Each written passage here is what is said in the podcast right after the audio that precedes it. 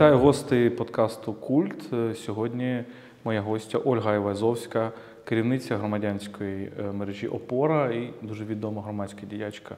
Привіт, Оля. Вітаю. Дякую, що завітала до нас. Ти багато їздиш у світі, і ти бачиш, як нас сприймають за кордонами. Мені здається, що є така ілюзія трішечки, що у нас там 100% підтримка України в світі. А насправді це не так. Це не так щодо глобального півдня, так званого, і це не так навіть в західному світі. Є багато нюансів. От які саме нюанси? Де наші меседжі, можливо, не проходять, де з ними не погоджуються, де, де їм опонують? Ну е, я би говорила про те, що ситуація критично мінлива. І тому стверджувати, що протягом всіх восьми місяців е, наше сприйняття чи несприйняття було однакове, я б не стала. Тому що навіть там, де е, холодно очікували на провал української держави і українського суспільства на початку весни, далі е, з'явилось відчуття суб'єктності. І відповідно стан жертви він дещо трансформувався в е, ставлення до України і до її представників як до групи, яка показує якийсь колосальний прорив порівняно з очікуваннями. І це управління очікувань воно впливає на те, що сприйняття мінливе. Відповідно, наше завдання очевидно підтримувати градус інтересу, зацікавлення до, до війни між Україною і Російською Федерацією. І Друге це пропонувати свій порядок денний пріоритетів, а не просто плисти за течією щодо тих наративів, які продукує досить ефективно Росія. Я- Коли ми себе показуємо як жертву агресії, це правильно? Чи ми маємо себе показувати передусім як переможця в цій війні майбутнього? Я думаю, що має бути реалістичне очікування і ставлення до ситуації, тому правда дуже важлива. Е, Тобто Україна з 2014 року себе презентувала в світі як жертва. І це не працювало. Тому що ви можете бачити е, умовно на вулиці жебрака і ставитись до нього як до жертви обставин життя е, якихось трагічних етапів існування, яке призвело до цього стану. Ви можете дати йому щось подати, але запропонувати свою систематичну підтримку, допомогу і сприймати е, це як, ем, ну, скажімо, сторону, підтримка чи не підтримка якої вас формує, ваше самосприйняття як е, людини, чи інституції, чи суспільства, яке відіграє активну роль. е, Ну, для мене виглядає досить нереалістичним. Тому жертва це скоріше суспільство-суспільство, е, тому що підтримка наших біженців в перші місяці війни е, вона була спровокована як рішеннями урядів певних. Ну, вперше за все, е, ворота до Європейського Союзу нам відкрили наші країни-сусіди, але очевидно і суспільств, які допускали до свого дому. Мали практику комунікації безпосередньо з українками, переважно їхніми дітьми, людьми старшої вікової категорії тощо. Е, І оцей етап пізнання він був дуже важливим. І тому е, історія про те, що ми вас пускаємо до себе додому, не просто на територію і не просто будуємо там, умовно, кемпінги для рефюджіс, для біженців, а допускаємо до себе до квартири, до будинку, вона е, спровокована співчуттям. І це норма. Але якщо говорити про держави чи якісь інституціоналізовані структури, аналітичні центри, е, уряди тощо, ну тут ми не можемо говорити, що просто стан жертви може провокувати систематичну підтримку чи допомогу. І тут, очевидно, треба знаходити баланс. Коли ми звертаємося до них, наприклад, до західного світу, яке дієслово ми маємо вживати? Допомога, Help Ukraine, дуже багато було таких слоганів, і дуже багато насправді їх критикували. Підтримка, або, можливо, ми їм допомагаємо. Можливо, Я думаю, що для мене найближче те, що прийшло на думку, це спів... співучасть.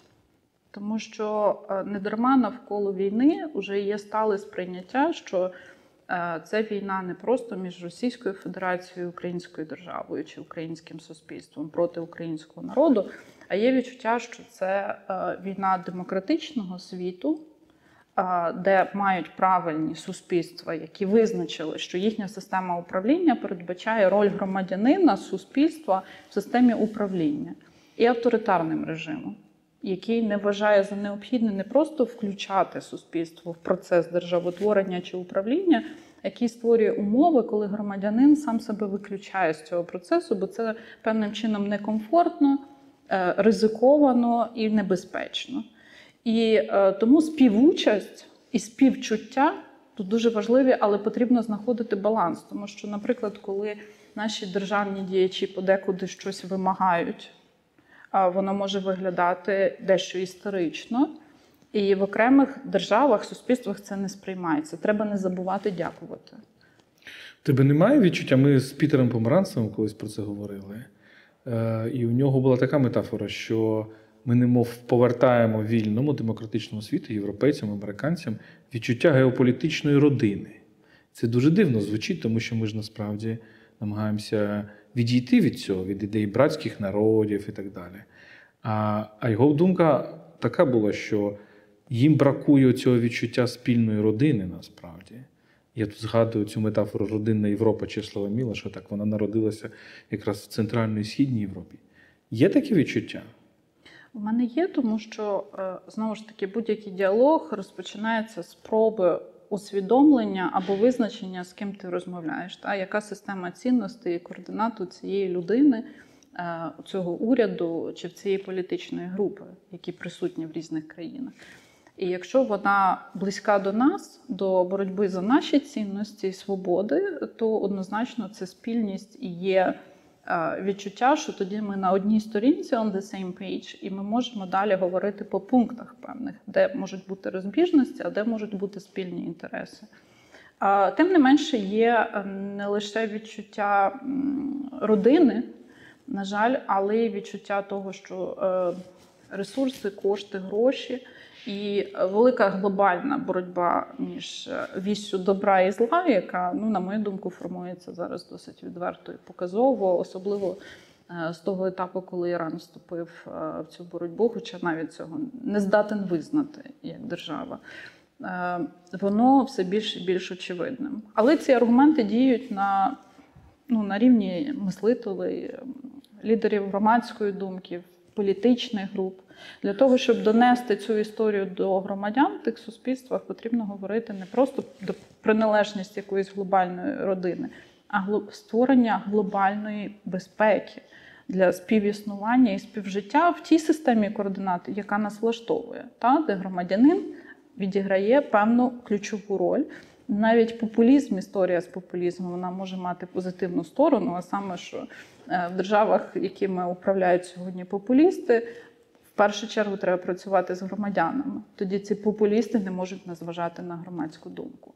Ти згадала про демократію, і ти, в принципі, людина, яка дуже багато, ти і твої колеги дуже багато роблять для того, щоб електоральна демократія і не тільки електоральна в Україні здійснилася. Але демократія в кризі, скрізь в кризі. Е, Ми бачимо, в принципі, те, що я би назвав фразою е, французького філософа Марселя Гуше демократія проти себе самої.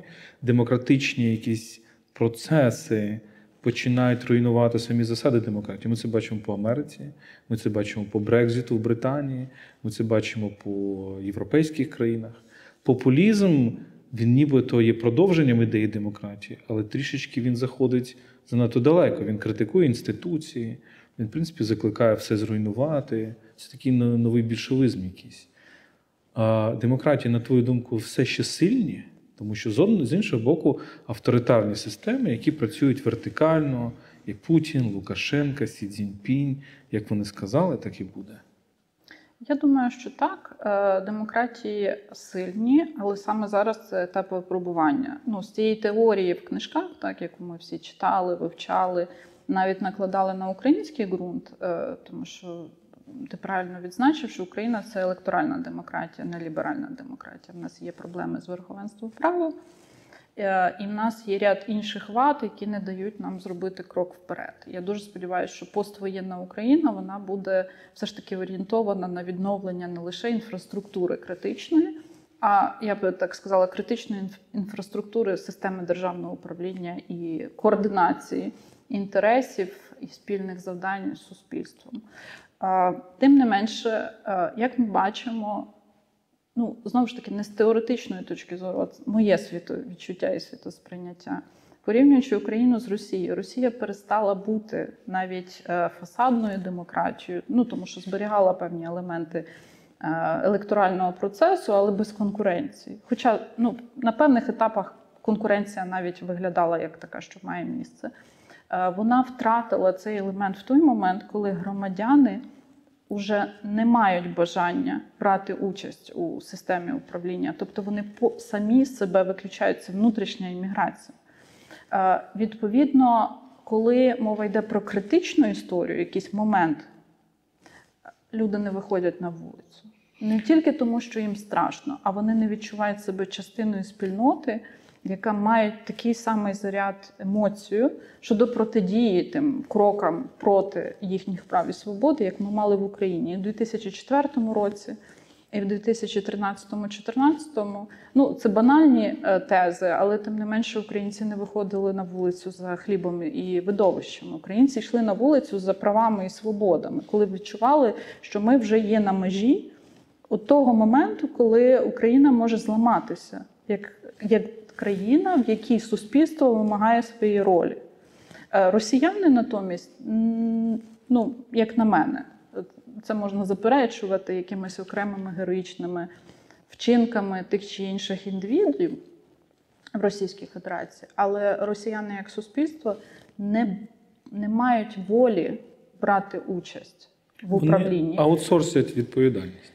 Тому вони не виходять на вулиці за права і свободи, адже стало настільки страшно і небезпечно зараз. Правда, 10-15 років тому такої системи е, тероризування власного суспільства чи окремих людей і не існувало. Тобто вони пройшли цю межу, як жабка, яку кинули в воду і потрошки підігрівали. Вони не відчули момент, який е, став незворотнім. Натомість в Україні розпочинається повномасштабне вторгнення. Ну ми ж не будемо з вами заперечувати чи давати можливість комусь заперечувати, що Україна вистояла в тому числі за рахунок кожного громадянина, який в певний момент включився в процес на своєму рівні і не ігнорував в цілому безпеку суспільства держави і інколи ризикував власним життям. Не інколи, а дуже часто. Ще до моменту, коли збройні сили е, наповнилися власне мобілізованими чоловіками і жінками в певний момент. Тобто українці не розбіглися.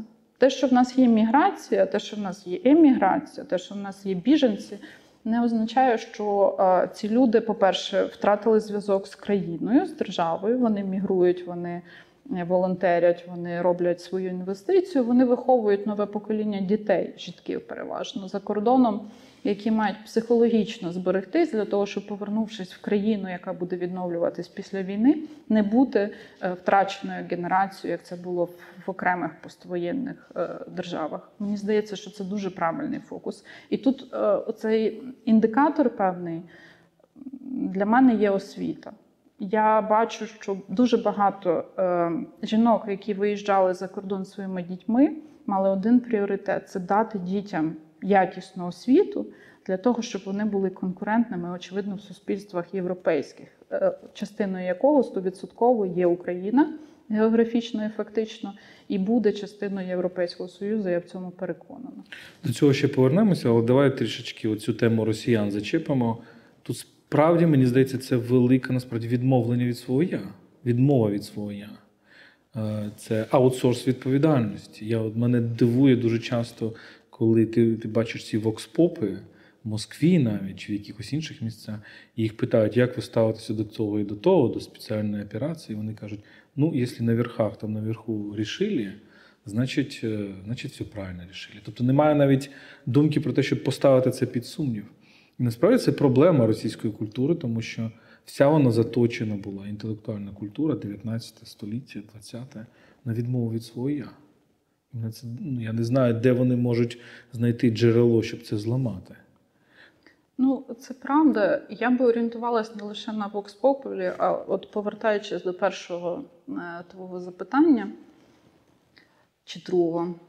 Але саме росіяни е, грають роль жертви. Тому що вони, начебто, є такими жертвами, як українці, режиму одного Володимира Путіна. Вони заслуговують на такий же рівень підтримки, допомоги, співучасті, співпереживання, як і громадяни України. Вони виходять з зони комфорту, але е, абсолютно зациклені не на якійсь картинці майбутнього, а на сьогоднішніх побутових е, комфортних умовах для існування всередині чи назовні. Тому що вони живуть в системі насильства, де ти можеш бути або жертвою, або, або гвалтівником. Так? І вони не хочуть бути гвалтівниками, вони не, не можуть собі уявити, що таке легітимний спротив. Мені здається, в цьому, цьому якась відповідь. Е, хороші русські існують? Ну, для мене ні. Я думаю, що кожен для себе має відповідь на це питання давати. Е, Я мала дуже жорсткі і неприємні розмови на цю тему, е, в тому числі з носіями ліберальних цінностей, ну інколи більш ліволіберальних, так, які готові там спонукати нас до миру на будь-яких умовах, не розуміючи наслідки, що це не, не убезпечення суспільства чи громадянина, це в перспективі просто створення умов, коли Росія зможе ще більш агресивно воювати з українським суспільством. Так от, е, хороших росіян для мене не існує, так само, як не існує поганих росіян. Є росіяни. І вони, як спільнота, як суспільство, допустили через кенселінг власної участі в системі управління, як би це не звучало бюрократично, вони допустили цю війну. Вони її сприйняли, вони її прийняли. Е, Хоча ліберальні, е, так звані демократичні опозиційні російські групи стверджують, що немає абсолютної підтримки в Росії е, війни, але я думаю, що українців в цьому не варто переконувати, тому що питання не методу соціології чи кількості відмов. Питання в тому, що дуже багато українців мають зв'язки родинні е, з людьми в Російській Федерації, близькі чи далекі, і більшість з них стали жертвами е, жертв цієї пропаганди та, в Росії. Тобто вони е, чітко окреслили, скажімо, це коло навколо себе, що таке добро, що таке зло, і жодних перемовин е, в результаті або навіть сімейних розмов е, дуже між близькими людьми, які демонструють, що більшість росіян проти війни, ну їх не існує. Просто розриваються ці зв'язки в принципі. У мене така метафора є. Вона звучить як дуже, мабуть, зла е, щодо росіян. Кожен хороший русский должен решить для себе, русский он или хороший. Але е, насправді в цьому є глибинна річ. Нас, звичайно, там хтось звинуватить в націоналізмі, в нацизмі і так далі після цієї фрази. Але мені здається, що е, цього там немає. Є хороші індивіди, без сумніву. Є дуже сміливі індивіди, є люди, які сидять в в'язницях, є правозахисники, е, є. Є люди, які виходять на одиночні е, протести, є люди, які ризикують. Е, Тут не, нема питань. Проблема в тому, чи є у них в голові якась альтернативна ідея Росії. Тобто, чи продовжують вони бути політично росіянами, чи мають вони в голові ідею, окей, та Росія, яку ми собі уявляємо, хороша Росія, вона така-то і така-то. Бо е, це для них дуже складний процес починає бути. Деімперіалізація, денуклеаризація, е, можливо, справжня федералізація з багатьма центрами, звичайно, відмова там від, від Криму і так далі. Чи готові вони на це? Абсолютно ні. І тест же ж пройдений. Ну, тобто ми щоденно на щоденній основі можемо відслідковувати глобальні дискусії на різних міжнародних конференціях, де люди, які називають себе членами команд е, політичних демократів, е, чи точніше політиків демократів, політичних груп, які намагалися боротись за представницький мандат, їм цього не вдалося. А тепер вони займають таку позицію. е, демократичної спільноти в екзилі, яка, на мою думку, є абсолютно контрпродуктивною, тому що якщо українські чоловіки здатні воювати проти е, російських е, військових, я не впевнена, що є якесь виправдання, чому російські чоловіки не виступають проти російських поліцейських. Е, І є дуже багато питань і тестів, які демонструють, що росіяни не проходять цей урок і вони не роблять висновків. Не. Ми розуміємо, що в Росії 146 мільйонів громадян. Е, Це означає, що якщо ми будемо Зараз йти- трішки менше. Ну, трішки менше. Але якщо йти логікою е, індивідуального покарання або оцінки дій конкретного громадянина, війна не закінчиться ніколи. Це ж не про помсту. Тобто, коли мова йде про репарації, здається, це гроші, які мають платити росіяни за відновлення української інфраструктури чи виплат е, родинам тих, які втратили е, своїх близьких і рідних через воєнні злочини, злочини проти людяності, геноцид в результаті акту агресії як такого. Але це теж форма покаяння, коли кожен росіянин, платник податків, доросла людина буде сплачувати певну ціну за те, що відбулося в Україні. І це питання цілих поколінь. Та це не про гроші. Це прив'язка кожного наступного росіянина, якому 18 років виповниться до цього історичного моменту, який склався, як склався. Щодо імперців, ну, ми розуміємо, що в Росії є багато народів корінних, які, очевидно, ем, втратили частково свою ідентичність, культуру, голос, але вони існують. І вони в тій чи іншій мірі є під тиском цієї системи держави, управління, режиму, е, який має основу імперську. І коли мова йде про спікерів цього демократичного руху е, Росії, росіянців, як е, люблять казати наші діти, я не знаю чому, але якщо звернути увагу на українських дітей, то вони переважно кажуть не росіяни, а росіянці. Е, Так от, якщо звернути увагу на них, вони не визнають ні права корінних народів на якусь е, особливі умови, можливо, справді федеративну е, систему управління, де кожен федера- федеративний округ матиме певні права, а не лише Сполучені Штати Росії. Абсолютно, вони не визнають цієї передісторії, тобто вони не приймають правду, що історія з режимом Путіним це наслідок, в тому числі того, що радянський союз не був покараний після всього, що відбувалось в Україні і інших державах з іншими етносами, з іншими народами. Е, Після глорізації е, Сталіна і інших злочинців, історичних злочинців, які були на стороні переможців після Другої світової війни, е, стверджувати, що росіяни не сприймають війну, теж важко, тому що є ідоли, є лідери, є політичні державні діячі, які мали ті чи інші системи цінностей. І в цих системах не було якихось вільних народів, якихось прав. Була ідея формувати цього Homo Sovieticus, і була ідея, очевидно, створити умови, коли е, будь-який етнос, нація, політична група буде розчинена. Будь-хто, хто відходить від лінії партії генеральної, і неважливо, буде вона комуністична, чи це буде єдина Росія.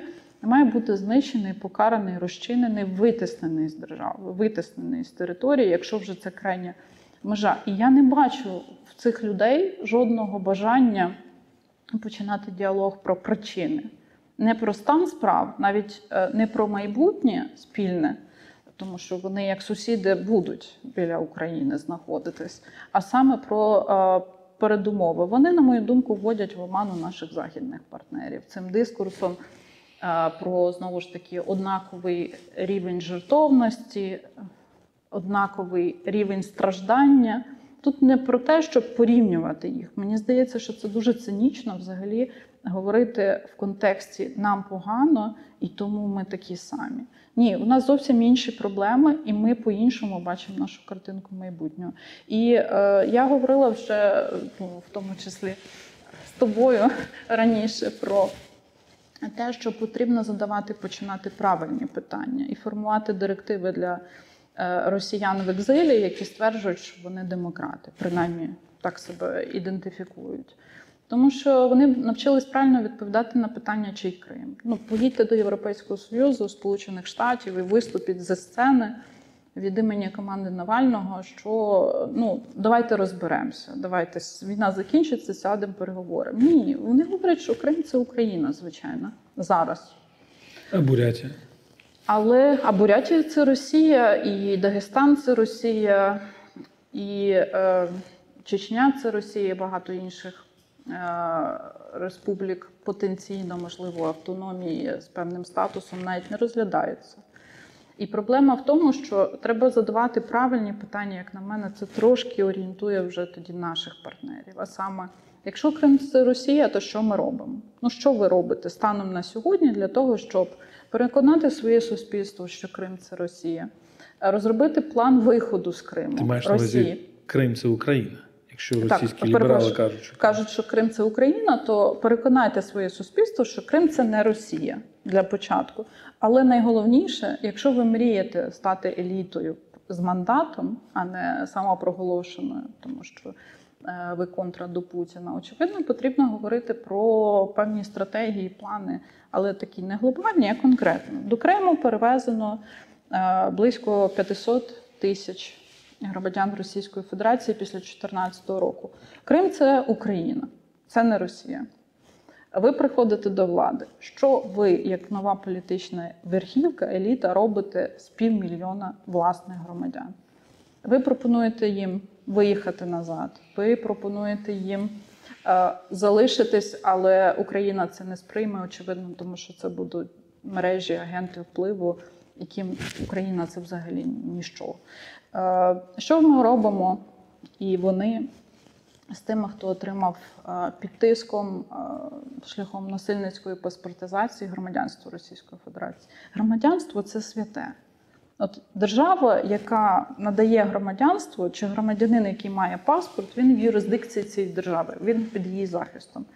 Володимире, ми собі уявляємо план дій, коли 2-3 мільйони людей з двома паспортами е, мають відмовитись від одного з них. Ми е, можемо собі уявити процес, програму депаспортизації. Тому що ці люди мають мати вибір. Вони його прийняли цей паспорт з власної волі, і тому, очевидно, держава Україна їм не буде гостинна і їм доведеться поїхати. Чи вони прийняли цей паспорт під тиском, і вони повинні позбутись цього громадянства? Ви уявляєте, як е, семі демократичний ліберальний е, лідер нової Росії постпутінівської в своїй державі скаже, що ми відмовляємося від двох-трьох мільйонів громадян і одним указом позбавляємо їх паспортів, або запускаємо спеціальну програму, або програму переселення народів. Е, Ми розуміємо, що система, структура е, населення змінена і за рахунок релігії, і за рахунок культури, і за рахунок культів певних, які там вже є. І відкатати це назад буде дуже складно. Так само з Конституцією. Тобто будь-який новий лідер нової Росії, постпутінської, ідеальної, який приходить до влади, він повинен почати зі змін до Конституції. Це, це складне питання. Треба викреслити все те, що вони незаконно собі вписали, анексували, по суті. Е, і там має бути Крим, і там має бути чотири області. Як спілкуватися своїм народом, суспільством щодо цього процесу? Але я насправді не вірю, що після Путіна прийде будь-хто до них е, до влади, тим паче, що як все-таки трішки експертка в темі виборів, мені здається, я не здається, в цьому переконана, на чесних і вільних виборах після е, програшу на полі бойових дій вони не можуть перемогти. Це неможливо. Тому що якщо ви або ви хороші, як ти сказав, або ви росіяни, або ви демократи, або навіть ліберали, як ви себе називаєте, або вам доведеться пропонувати непопулярні речі, які будуть непопулярні для ваших виборців. вони не можуть перемогти, ти маєш на увазі лібералів, так, російських. Так, вони не можуть перемогти. Нещодавно одного діяча російського я слухав, не буду казати ім'я і прізвище ну, ліберального. І він, і він захоплювався Леніним. І казав: ну подивіться, Ленін же ж прекрасно. Він теж був в екзилі, але він підготував все, він підготував, значить, політичну силу всередині Росії, і так він захопив владу. І проблема, мені здається, їхня в тому, що для них в історії немає інших прикладів. Тобто для них є отакий приклад Ленін, більшовики, які повалили типу імперію. Так, а, ну так ми з цього десь там посередині почали, що е, імперськість, імперіалістичні основи для російських лідерів, чи демократичних, чи ліберальних, чи з когорти Володимира Путіна вони не відрізняються. Тому у нас немає спільного майбутнього. Тому що Україна це антиімперія. Україна не мала своєї державності повноцінно тривалий період часу свого існування. Ну, ми ж не будемо брати там період Росії, наприклад, зараз за основу. Але Україна боролася за свою державність постійно. І тому це антиімперія. Тоді, коли Росія це імперія. У них немає дійсно прикладів позитивних в своїй історії, тому що вся їхня історія має одну основу. І тому лідери цієї історії вони всі імперці. Давай поговоримо про Україну, перейдемо до нас, бо важливо думати, що е, яке ми майбутнє конструюємо. Ситуація зараз з воєнним станом. Вона з одного боку зрозуміла, з іншого боку, вона тривожна. Тобто, фактично немає, ну, є вільні медіа, але, але немає політичного процесу, який у нас традиційно спирався на, на, на медіа, на телевізор, на політичні ток-шоу і так далі. Якщо цього немає, немає політичного процесу, немає політичної конкуренції, немає, в принципі, опонентів до, до нинішньої влади. Е, Добре вона робить чи погано, але те, що немає опонентів, це погано. Це значить неконкурентна, неконкурентна країна. Е, Є ризик, що виборів, вибори не відбудуться, бо воєнний стан. Як ти це бачиш, як аналізуєш, і що нам треба зробити, щоб все ж таки під час війни зберегти демократію? Ну, під час війни ми мусимо зберігати демократію. Це доконаний факт. Якби ми за це не боролись, то статусу кандидата до члена Європейського Союзу в нас би не було. Тому що це єдина конкурентна перевага порівняно з усіма іншими, те, що Україна довела, що при всіх вадах вона є конкурентною електоральною демократією. Системою, в якій громадянин може робити колективну помилку, але він її робить з власної волі. І ця конкуренція вона існувала як на рівні, вибачте, але навіть олігархів, на рівні медіа, які могли пропагувати різну картинку сучасності і майбутнього, зважаючи на своїх кінцевих бенефіціарів. Але громадянин розумів, що цей канал належить Ахметову, цей канал належить Пінчуку, цей Коломойському. Тому риторика е, чітко, ясно, зрозуміло, чому вона є такою в цей конкретний період часу, коли вони між собою борються або борються з певною е, політичною групою чи діячем. І медіа тут відігравало важливу роль, звичайно, але як на мене, Україна має перевагу і в цій горизонтальній комунікації. Ми, до речі, робили дослідження і маємо навіть чіткі цифри. Українці перестали сприймати інформацію політичну з телебачення. Після Тобто- 24 лютого. Після 24 лютого ми це дослідження робили, і основним джерелом є Телеграм. Далі йдуть різні е, інші соціальні медіа. Е, Телебачення, звичайно, зберігає свій великий, свою велику аудиторію, але вона падає. Е, Тому очевидно, що оця конкурентна думка вона має бути чесною, але вона має майданчик, має якусь платформу для поширення.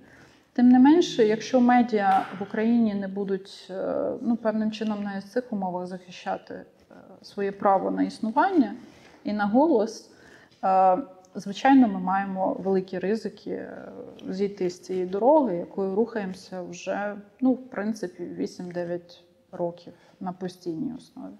Е, І вибори наступні, вони, звичайно, будуть.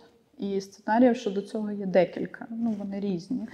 Е, Тобто ми розуміємо, що з точки зору електоральної стратегії найбільш цікаво для чинного президента це мати спочатку президентські вибори, потім парламентські. Але так як президент, прийшовши до влади, одразу розпустив парламент, е, дочасно припинив повноваження, відповідно, останні вибори були позачергові. Це означає, що остання неділя жовтня п'ятого року повноважень це 2023 рік. Тобто, фактично, цими декількома місяцями, в 2019 році, коли е, президент не дочекався е, чергових виборів парламентських, він змінив для себе електоральну картинку, яка для нього, можливо, є трішки невигідною, тому що рейтинг президента особистий е, є вищий і був вищий у 2019 році. Ми пам'ятаємо, що саме на ньому прийшло дуже багато невідомих осіб до парламенту, які до сих пір залишаються невідомими.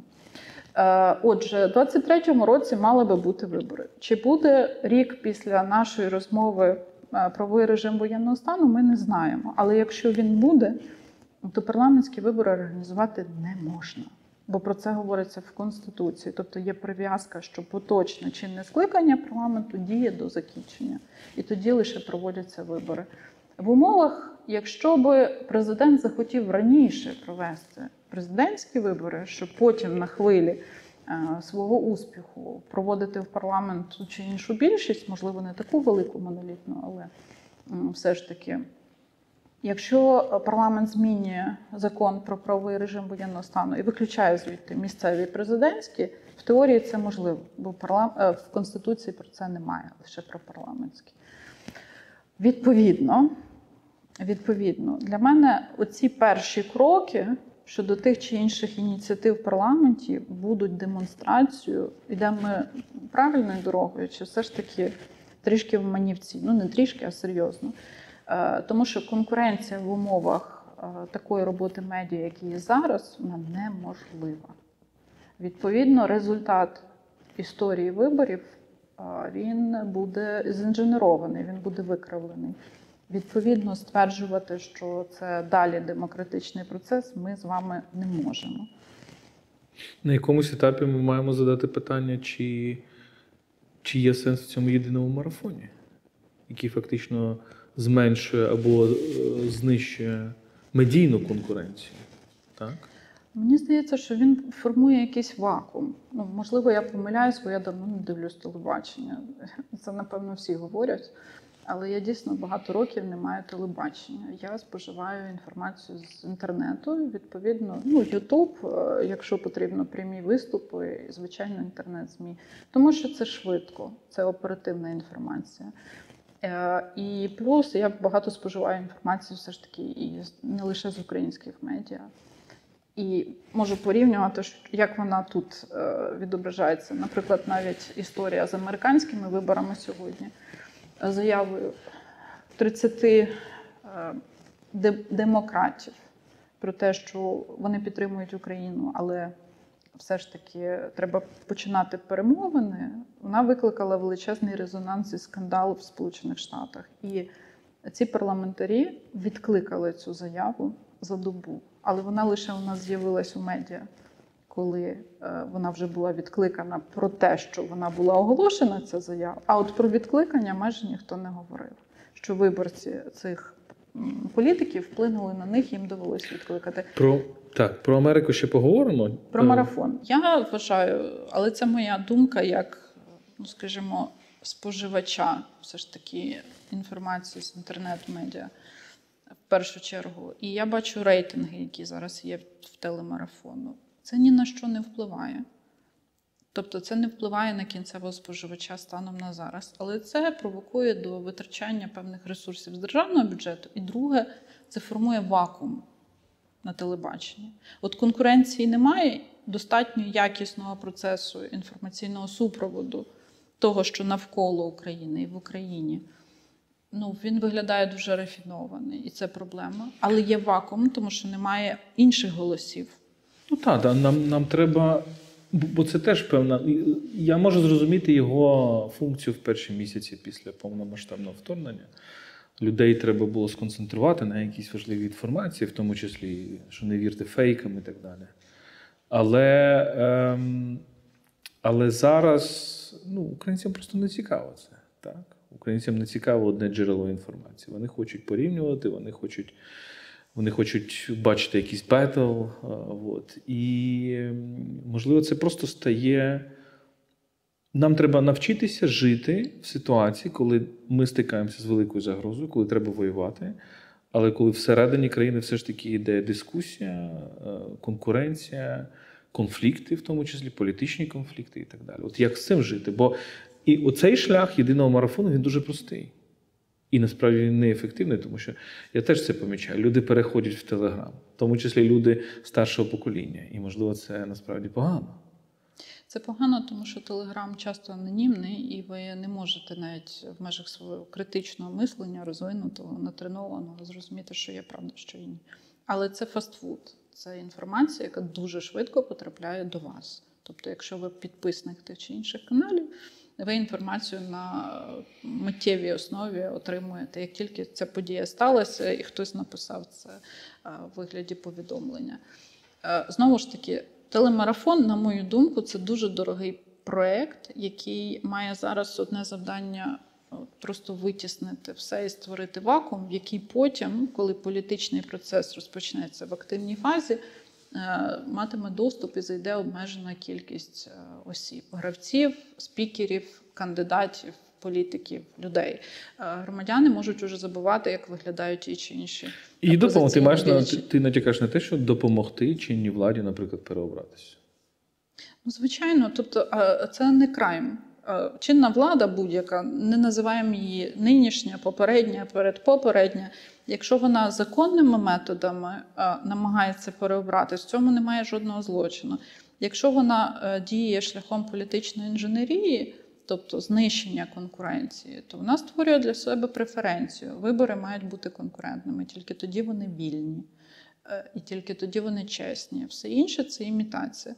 Е, Відповідно, мене турбує наявність телемарафону на восьмий місяць е, в, такій якості і глибині аналітики, яка вона є, і е, в такій кількості репрезентантів різних джерел інформації, всі проукраїнські. Я перепрошую, але звичайно є пару скандалів з появою тих чи інших спікерів від ОПЗЖ.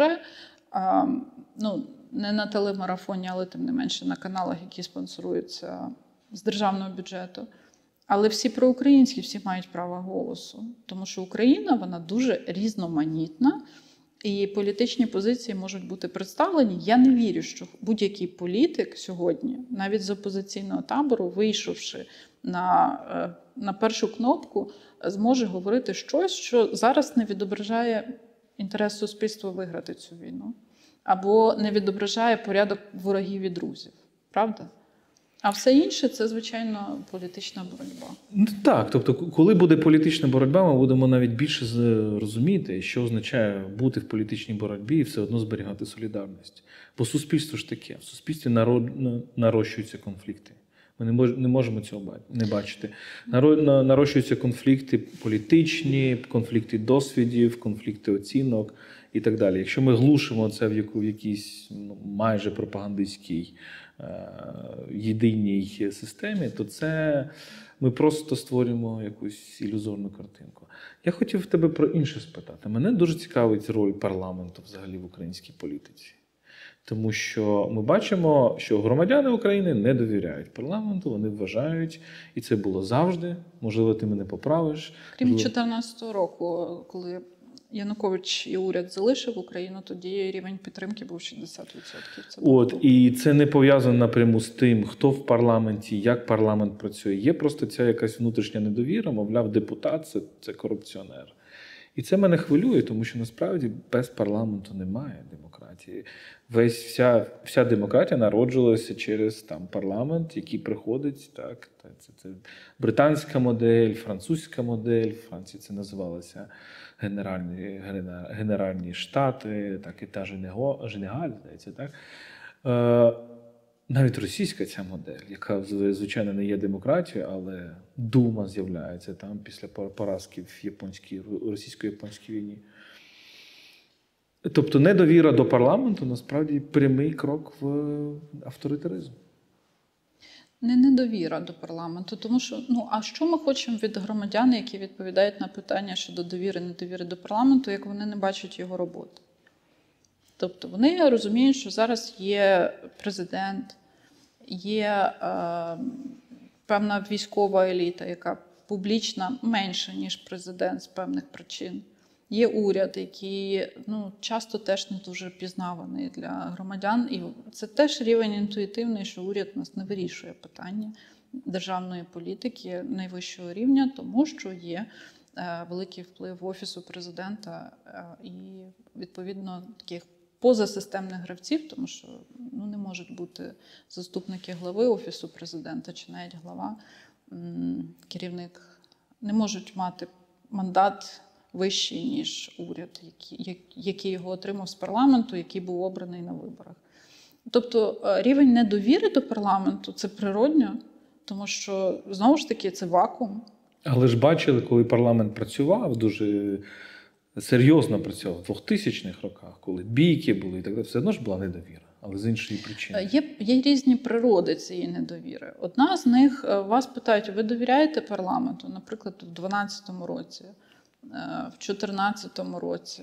Ну, ви довіряєте парламенту, от інституції парламенту. Там сидять комуністи, там сидить партія регіону, там блок Литвина сидить. Е, Там можуть бути політичні групи, яким ви категорично не довіряєте, ви за них не голосували. Тобто парламент це е, оця колективна відповідальність, яка призвела до такого е, рейтингу довіри. Але якщо ви спитаєте, ви довіряєте цьому керівнику фракції або оцій керівниці партії, ви отримаєте більш релевантну відповідь, тому що це буде стосуватись відповідальності за політичні дії саме цієї групи, а не в цілому всієї політичної еліти. І в 2014 році це якраз був момент, коли е, знову ж навіть присутність комуністів і е, партії регіонів не призвела до того, що довіра до парламенту знизилась, тобто вона виросла. Тому що суспільство відчуло, що парламент грає роль провідну, ну не грає, а діє. Е, Що в нас немає влади, інші гілки фактично відсутні. І парламент е, суспільство бачило, що парламент робить. Відповідно, формувалась довіра. Довіра це результат певної практики, тобто є джерело колективної відповідальності, нижчий рівень довіри, і є джерело е, це певна практика. Зараз у громадян немає практики споглядання роботи парламенту. Ну навіть для експертів, які в цій сфері постійно працювали, моніторили чи спостерігали за тими чи іншими процесами, багато що ну не відкрито. Ну, є тут тільки два шляхи, як парламент може завоювати довіру. Перший шлях, ти згадала 14 рік, це е, кинути виклик тирану. Це так, як зміцнювався парламентаризм знову ж таки в е, тих демократіях, які трішки старіші, е, ніж наша. До речі, в Росії теж була спроба в 93-му році і закінчилася збільшенням тиранії. Мені здається, це якраз дуже важливий був епізод. І другий момент це коли фактично парламент формує уряд. Так? Тобто це класична парламентська республіка. Так, Так, Е, по-справжньому в результаті глибокої дискусії і політичної відкритої боротьби. А у нас наша система передбачає, що в принципі, якщо парламент за- завтра е, зникне, то ніхто не помітить. І мене це хвилює. Ну я вважаю, що в умовах зараз е, правового режиму і фактичної війни парламент може працювати набагато краще з точки зору парламентської дипломатії. Тобто вона багато в чому відсутня, або є окремі групи, окремі депутати, е, окремі лідери, які е, працюють в цій сфері, а це дуже важливо. Тому що навіть питання ну, умовно заснування трибуналу з питань- е, через акт агресії, через злочин агресії, він можливий на рівні урядів долучення до цього процесу, як такого, прийняття політичного рішення. Але це буде легше, якщо парламенти Європейського Союзу один за одним приймуть політичні заяви, резолюції на цю тему. Бо І- парламенти значно менш скуті, ніж уряди. Так? Це, це європейський парламент значно менш скутий, ніж Європейська комісія. Так. Бун- Бундестаг значно менш скутий, ніж, ніж власне канцлер. І тут справді, тобто можна просувати ті ідеї, які там виконавча влада певних країн е, просувати ще не насмілюється. Ну так, і навіть е, ти згадав про європейський парламент, е, який прийняв вже три резолюції, в яких згадується от правосуддя історичне, без якого війна, на мою думку, не завершиться. Але для того, щоб виконавчі інститути Європейського Союзу почали цим займатися, потрібно доручення конкретне, не лише політичне. І, наприклад, після Європейської ради рішення, де є таке доручення, виконавчі інституції почали працювати. Але це от відбулось зараз. Тобто, це буквально питання е, днів. Це відбулось наприкінці жовтня. І якщо кожен з парламентів, наприклад, Бундестаг, приймає рішення про те, заяву політичну, та це ж не законопроект, е, що правосуддя потрібне, що трибунал потрібно підтримувати. Ну, яка була позиція Шольца чи не була з приводу е, танків, е, мілітарної підтримки, то що уряд би змушений робити те, що він має робити. Тому знову ж таки парламент невидимий сьогодні для громадянина, і природньо падає рівень довіри. Ми ж не бачимо бійок, правда? Це не результат цього процесу жорсткої конкуренції. Е, Задам питання про іншу сферу. Ви дуже добре, мені здається, знаєте Україну зсередини на місцях. Так? Твоя мережа, ваша мережа. Моя гіпотеза така.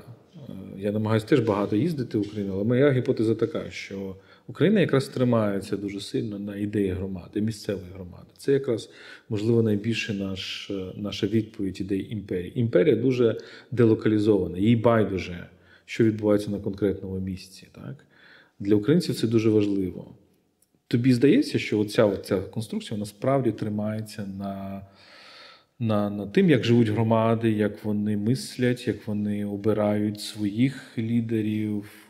І якщо так, то в чому там можуть бути проблеми? Е, Я думаю, що це велика складова історії успіху виживання зараз. Ну і відстоювання свого інтересу. Тому що це резіліанс, воно відбулося, тому що в тому числі навіть лідери громад, які для нас були до 24 лютого проросійськими, ну не російськомовними, а жорстко проросійськими, показали себе з іншої точки зору. Якщо говорити відверто, то на колаборацію пішли е, представники місцевого самоврядування малих громад, близькі до лінії розмежування або е, бойових дій чи під окупацією. Ми ж не бачимо жодної великої громади, жодної, навіть Херсон, який під окупацією, де би міський голова, наприклад, обласного центру е, вчиняв відверті дії, підіграючи е, країні агресору, правда? Ну тобто, це, це важливе заземлення. І друга складова, чому ми вистояли, це очевидно, що центральна влада, яка просто не розбіглася, тому що захопити державу можна в воєнний спосіб через армію, збройні сили. А можна просто нівелювати е, інститути влади з законним мандатом. От у вас немає президента уряду, парламенту, все можна малими ось, групами. ось вам інший президент. Так? Так, можна малими групами захоплювати цю спільноту і не мати жодних проблем, тому що від її імені ніхто не може говорити. І якщо суспільство горизонтальне, якщо громади горизонтальні, то це якраз е, заземлення, яке формує цю основу. Але без центральної влади, без держави, ну просто е, вона як така не мала шансу вижити. Е, і дійсно, ми працюємо багато з громадами. Зараз, зокрема, ем, з тими, де багато переселенців, внутрішньопереміщених осіб, ми намагаємося зрозуміти, де лінія конфлікту, яку можна попередити. Тому що е, новоприбулі вони не просто створюють конкуренцію на ринку подекуди, чи є якась боротьба за ресурси, але є питання комфорту, наприклад, доступу до сервісів освіти. Якщо е, хтось живе в громаді 20 років, є мала дитина, яка не може потрапити до школи, тому що громада збільшилась на 30%, е, це можна попередити. З цим треба працювати. Правда? Але його треба знайти як проблему. І оці найбільш болючі точки має право вирішувати е, або, так би мовити, усувати як ризик протистояння нових і старих, корінних і новоприбулих завчасно. І для мене, наприклад, зараз і для нашої організації є велика амбіція це зробити, адаптувати, розробити методологію з приводу того, як можна визначити, що громада є абсолютно безпечною для цивільної системи управління. Пам'ятаєш, у нас було 18 громад, де вибори не проводились. Вони не були на лінії розмежування ближче, ніж ті громади, в яких проводилось. Це був політичний аспект. І от коли закінчиться правовий режим воєнного стану, ми можемо повернутися в інший режим, ну як був до 24 лютого. І будуть громади, в яких будуть військово-цивільні адміністрації, або буде питання. е, Чи потрібно залишати воєнні адміністрації, або, наприклад, на рівні громад з'являться лідери, чи міські голови, чи політичні групи, які будуть становити конкуренцію для політичних груп національних, тобто напередодні виборів. Їх треба буде якось нівелювати, усувати, обмежувати доступ до бюджетних ресурсів, обмежувати можливість там чути їхній голос, позицію.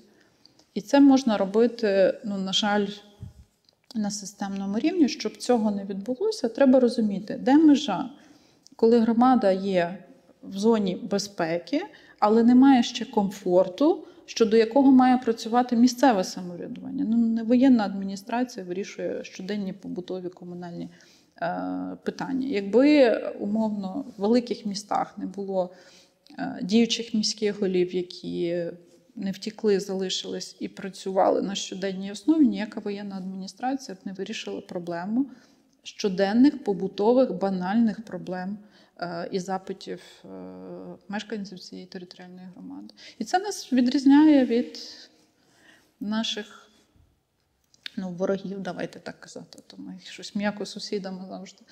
Ем, ну, тому що громада навіть найменша. От я пам'ятаю, у нас були деякі е, проекти, в тому числі телевізійні, але маленькі громади в області вони виявлялися якимись зірками. Тобто там міг бути рівень комфорту, розвитку цивільної інфраструктури, відбудови медицини, освіти е, набагато краще, ніж в обласних або районних центрах. Тому що там були талановиті люди, які розуміли, що є ресурси навколо, вони існують, є бізнес, є міжнародна технічна допомога, е, є інвестори, які можуть прийти. І вони шукали оцю ниточку, чим привабити. Е, Чи це комфорт роботи, чи це краса природи, е, чи це якась естетика особливих культурних локацій і таке інше, і тому подібне. Я взагалі вважаю, що слово громада це головне слово української політичної філософії від 19 століття. Я вже е, задам останнє питання, але воно так ключове крізь всю нашу розмову проходить, тому, можливо, це якби висновок твій. Як нам не втратити, але й зміцнити демократію в умовах війни? Ну і, звичайно, після перемоги.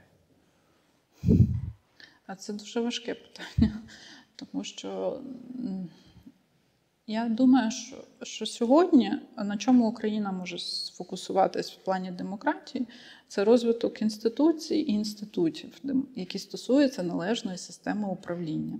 І це має бути невід'ємна частина наших майбутніх реформ до е, перспективи членства в Європейському Союзі.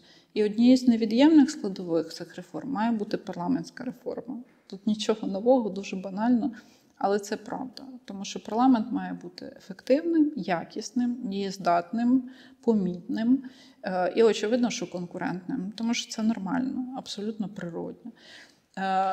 Плані виборів е, я не хочу занудствувати, тому що це розмова дуже тривалий період часу, якщо я її почну. Але по суті, в нас є хороша практика, її треба удосконалити шляхом там певних точкових змін до виборчого кодексу, закону про медіа, е, зміни системи фінансування політичних партій. На мою думку, дуже важливо міняти закон, підхід і умови для функціонування партій, тому що ми перейшли до партійної системи виборчої. Е, Так, кандидати можуть бути не членами цієї партії, але лише партія має право їх висунути на виборах. А в той же час, от ми це все кругом реформували, вже кодекс прийняли, е, якісь е, там новітні технології використовуємо таке інше. А закону про партії 20 років. А партії діють як бізнес, а партії не існують як повноцінні інституції на належному рівні. А в партіях є демократія всередині.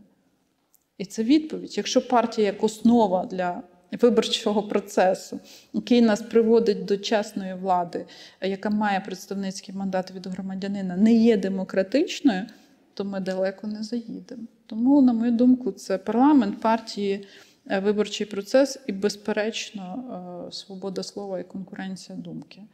Е, В умовах воєнного стану це можливо. В Україні немає воєнної цензури повноцінної, але є неконкурентна боротьба за цей вакуум, в якому е, коли щось з'явиться більш потрібне для певних груп впливу влади, звичайно, бо це є адміністративний ресурс ближче до виборів. Ну є ще така тема, як верховенство права. Так? Тому, що, права, звичайно. тому І- що у нас такі демократію тримає, е, тлумачать як е, правління більшості, а не правління права. Правда? Ні, звичайно, демократія вона взагалі дуже зарегульована. Ну, тобто, без права демократія неможлива. І тут е, я нічого нового не скажу. І якщо говорити про верховенство права в цілому інституції, то це, звичайно, суд. Ну, судова система, судова гілка влади коли вона стане дійсно гілкою влади, то будь-який громадянин матиме можливість захистити свої законні інтереси і права. Е, І я впевнена, що в тій дорожній карті, яку я згадала до членства в Європейському Союзі, судова реформа буде на першому місці. Ну, максимум на другому. Будемо сподіватися. Дякую дуже тобі за розмову. Ольга Івазовська, українська громадська діячка і керівниця е, громадянської мережі Опора. Це був культ подкаст. Не забувайте нас підтримати на Патреоні. Всі ваші донати йдуть на допомогу ЗСУ, на підтримку ЗСУ, на е, закупівлю автівок. Слідкуйте за нами, підписуйтесь, лайкайте. Дякую, що слухали.